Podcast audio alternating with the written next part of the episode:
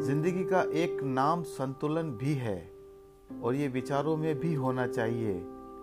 स्वयं में आस्था है तो बंद द्वार में भी रास्ता है।